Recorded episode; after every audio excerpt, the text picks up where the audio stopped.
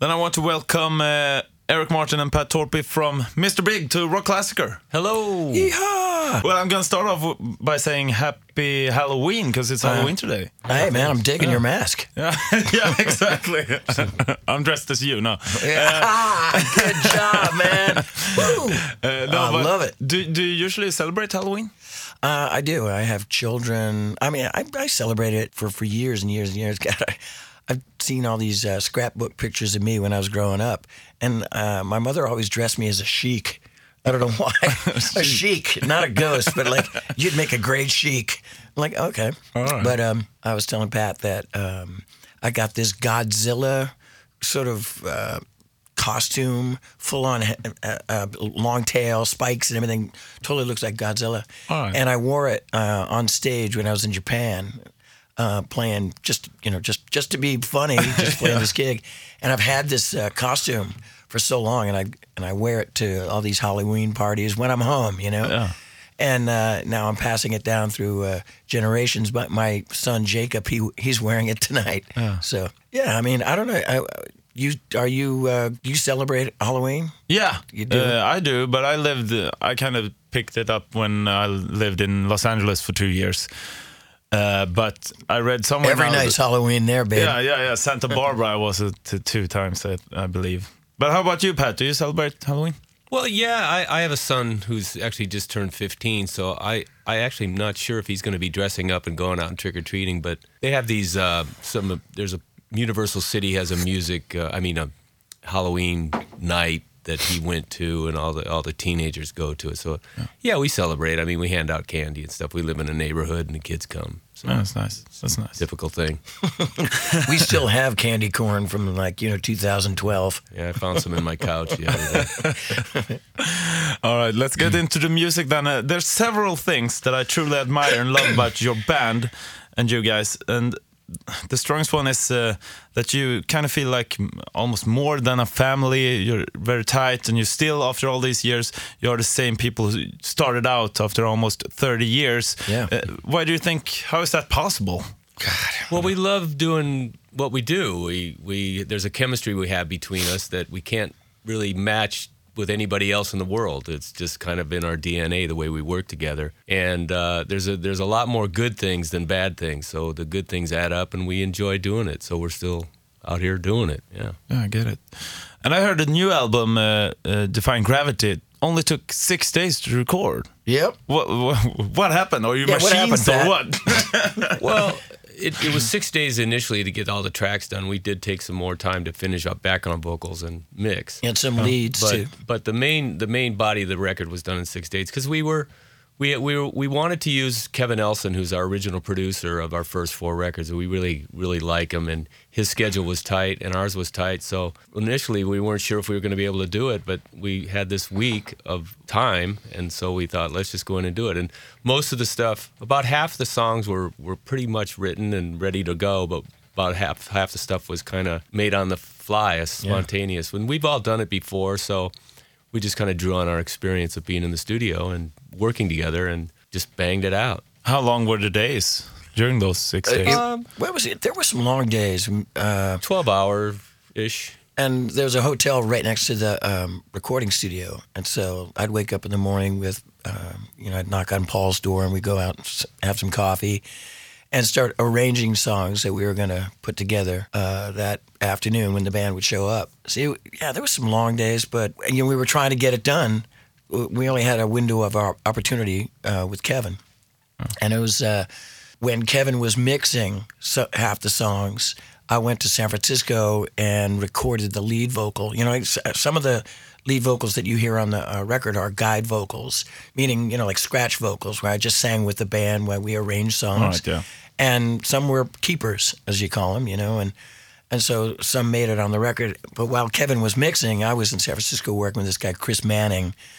Uh, he's a bass player for the band Jellyfish from the 80s, 90s. Really great producer, and he knows uh, how to get the best out of singers. And him and I uh, were working simultaneously, doing some leads. Paul was doing a couple of overdubs, which is there's not a lot of overdubs on this record. It's a pretty uh, raw, earthy, organic sounding record as well. You know, like very kind of like maybe 1989, our first album. You know, Yeah. earthy is a good word. Uh, not a lot of bells and whis- whistles or velvet curtains and violins and all that crap. Paul would uh, like he remember when we were in the studio, and uh, there was uh, we had like maybe nine songs, uh, ten songs or something, and we hey we need another song, and Pat uh, Paul goes, oh I got this instrumental, and I'm like oh hell's no, no singers hate hate hate that kind of stuff, and I had this riff that Paul played for me, just kind of uh, a uh, how was it, a Bo Diddley kind of riff, Yeah. and I just kind of wrote it on the spot, uh, waiting for these guys to do their instrumental, and it's called "Everybody Needs a Little Trouble," Yeah. and that was written about you know in about 20, 25 minutes. I just recorded it right there. Wow. And that was that that things like that. I I didn't particularly like the six days to make a record. I like to have a lot more preparation.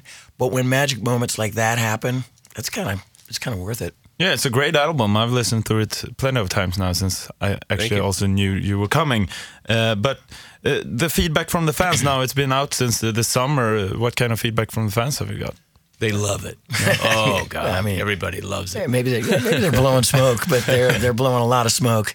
No, it seemed, Yeah, they're seemed to be, it- we got good reaction from it. You know, we we've been touring all over the world, America, South America, Southeast Asia, and I think it's been really, really, really great actually. Yeah, some So, positive stuff. Yeah. And it's a unique record. It doesn't have there's a like each record I was I was thinking because we were going to work with Kevin Elson again that it would be it would sound like lean into it or something, but it it didn't. It's taken on every record has a different um, sound, you know. Um, there's interesting music on this record. It's very kind of kind of bluesy, some swing kind of stuff. There's a song on the record called "Be Kind," which is kind of a doo-wop, '50s kind of swing song that we've never done before. Yeah, that's the last one on the yeah, album, right? yeah. And then there's this big bombastic jam in the end, you know. Yeah. And um, but there are you know a couple acoustic little ditties that are kind of Wild World to Be with You esque, but uh, but there's some, a lot of blues rock on this record. You know, there's a the opening track is one of my favorite. It's called Open Your Eyes, and I mean we've been playing um, probably more songs from this record uh, than we have, you know, like any of the other times when we played live. Am I, am I making sense here? Where like all all the other records we've done, we've only done like two or three songs played live. We're we're playing like about five or six songs right. of this new one. So uh, I think we're digging it too. Yeah, that's good. Uh, now Sweden loves you, but there is something extra with Mr. Big in Japan. I don't know what it is, but maybe you could tell me what where where does the love come from? Because you you guys are like mega huge in Japan. You, you just hey, look. When somebody loves you, you kind of you keep going back. You know, um, we started out. Billy Sheehan went there in 1988, I believe. He was doing some guitar bass clinic or something and talking to people about this new band that he wanted to create, and or maybe it was yeah, maybe it was 88 It was. and uh, and he went and he basically was saying, you know, I got this new band, Mr. Big, and he just kind of it was a, almost like a campaign, and we kept going back, and people were digging it, and I look at it like we grew up together as a bond, a family, and you know, I don't know, it was just people dig you, you know, and you just you go with you go where with where the love is, you know. Like how are you treated there when you Oh, when you go over there? And Japan is great. Uh, I mean, we're treated well everywhere we go, but Japan. One one of the things you notice in the beginning is that when you when you go to do a live show, you got to have a good backline, a good PA system, good lighting. Well, in Japan, everything's state of the art. I mean, even even in a small venue, everything is perfect. It's just amazing. So it's really enjoyable to go there because you're you know you you eat well, they treat you well, they make sure that everything's working. You know, as opposed to some of the other places in the world certainly Sweden is great when we come to Sweden, but there's been some places where we go where things are put together with gaffer tape and bubble gum. but, so it makes it a little style. Yeah, it makes it a little tougher to do a show, and so it, it's fun to go to Japan. Plus, the people are great; they treat us so well, and we've just been going there now for almost 30 years, and so we have a special relationship with them just because for the length of time we've been going there, and they've Yeah. stuck with us. They've grown up with us, like Eric said. Yeah. And look, uh, you know, we're not phoning it in either. I mean, we're bringing it every night. I mean, a lot of bands where they go there and they and they, they have this great time and fantastic, and they go, "We'll be back," and they can't get back for some reason, maybe financially, or they just you know just never went back. And we have we've we've kept going, going back and and and playing, you know. 110% every time, you know. Yeah. People are like, "Oh man, they treat you like the Beatles." Yeah. But uh, you got to be kind of the Beatles. You got to you got to be good, you know. Exactly. Uh, now let's talk about "To Be With You." Uh, I checked it up on uh, Spotify, and it had over 60 million listenings to it. That's uh, amazing. How are your own feelings nowadays about that song? I love that song. It's the gift that keeps on giving. yeah, it's great. It, it's really great. I mean, I enjoy playing it every night because it always puts a smile on the crowd's face, and, and it's just kind of a sing along. They, ex- I mean, we have to play it, and Yeah. and so it's fun. I mean, it's a it's an, en- enjoyable song. That's why it was a hit because it's such a great melody, and everybody likes it, and and I never get sick of doing it because mostly the crowd reaction. We know they're going to sing along with us, and it's going to be a big love fest. So it's fun. Everybody likes this song too. And I was, I was like freaked out a couple years ago. I, I don't know if we were playing Sweden Rock or Hellfest in France, and um, I, I saw the people out there, and and we play "Addicted to That Rush," and then our next song is going to be "To Be with You," and I'm like. Guys, I, I don't want to do it. I got, I got a bad feeling. I just felt like right. no one was going to dig it. You know, like just I was going to get shot with a bow and arrow or something, you know. I don't know. And um, we didn't do it. And I went, and everybody's looking at me going, oh, you're making a big mistake. Uh, We didn't do it. I, we went backstage, and these big, huge dudes coming back, you know, biker jackets and everything, long hair, beards, going, "I'll come here and play to be with you." What are you? What are you crazy? We we came all the way from Cologne, Germany, or wherever, you know. So yeah, I don't know. Everybody likes the song. Uh, now you've met uh, most of the great bands during your careers. Also, uh, the guys from the band Europe, by the way, works here, and they I promised them to say hi. Oh, Yeah. There, there. Oh, yeah, yeah. I think we have. A, yeah, Yeah. there they are. back there, yeah. I, Yeah. I just played in, I think I played in Sweden last year doing an acoustic show. Oh yeah, yeah, yeah. And uh, what's was it? Ian, yeah, Ian. you know, came out and played uh, bongos or what, what are they, what are they, what is that thing? that you play? Cajon. Cajon. Yeah, I got your cajon right here. anyway, yeah, they, he played cajon. Uh, I had a, another uh, Swedish fella with me, this guy named Marcus Gramberg, and uh, we didn't play any Europe tunes, but you know, he he's got a he's got a great uh, disposition, great energy. I like his personality uh, personality a lot. Well, we were talking. We've done some festivals with Europe over the years, and. Um, God, I hope I think they're from Sweden. Uh, Anders Wikström and uh, Oh, yeah, yeah. Apple Green, I think, from Treat. Yeah. Yeah, I like me some Sweden rock. Let's talk a bit about rumors because there's a lot of them around. Rumors. Yeah. What? What is the craziest rumor you heard, either about yourselves or about the band Mr. Big? I actually I don't know. I, I I'd love to hear some of these rumors. So I I don't know.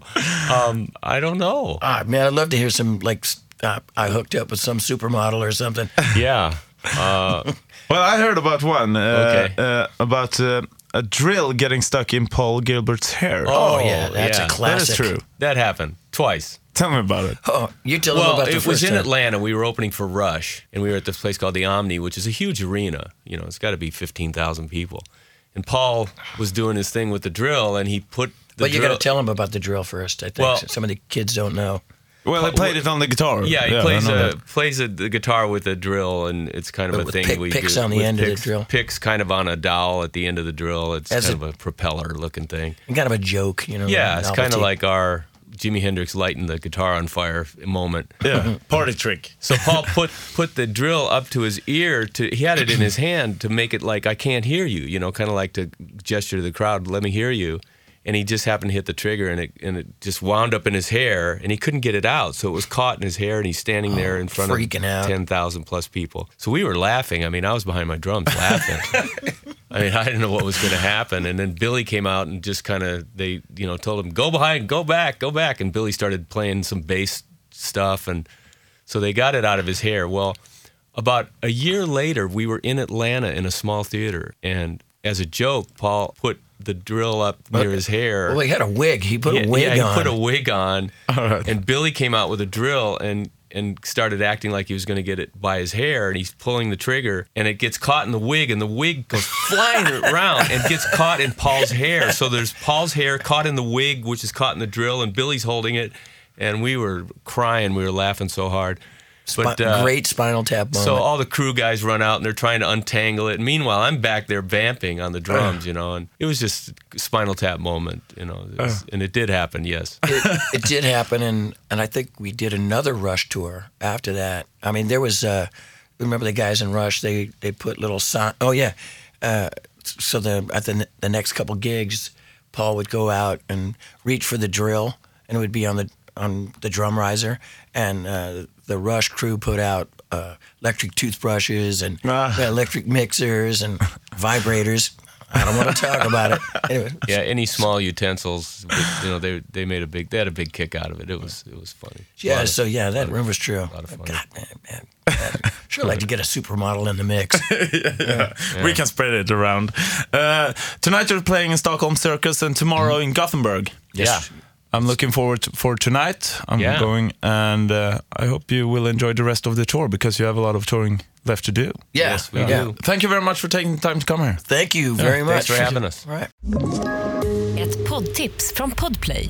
I fallen jag aldrig glömmer djupdyker Hasse Aro i arbetet bakom några av Sveriges mest uppseendeväckande brottsutredningar går vi in med hemlig telefonavlyssning och, och då upplever vi att vi får en total förändring av hans beteende. Vad är det som händer nu? Vem är det som läcker? Och så säger han att jag är kriminell, jag har varit kriminell i hela mitt liv men att mörda ett barn, där går min gräns. Nya säsongen av Fallen jag aldrig glömmer på Podplay.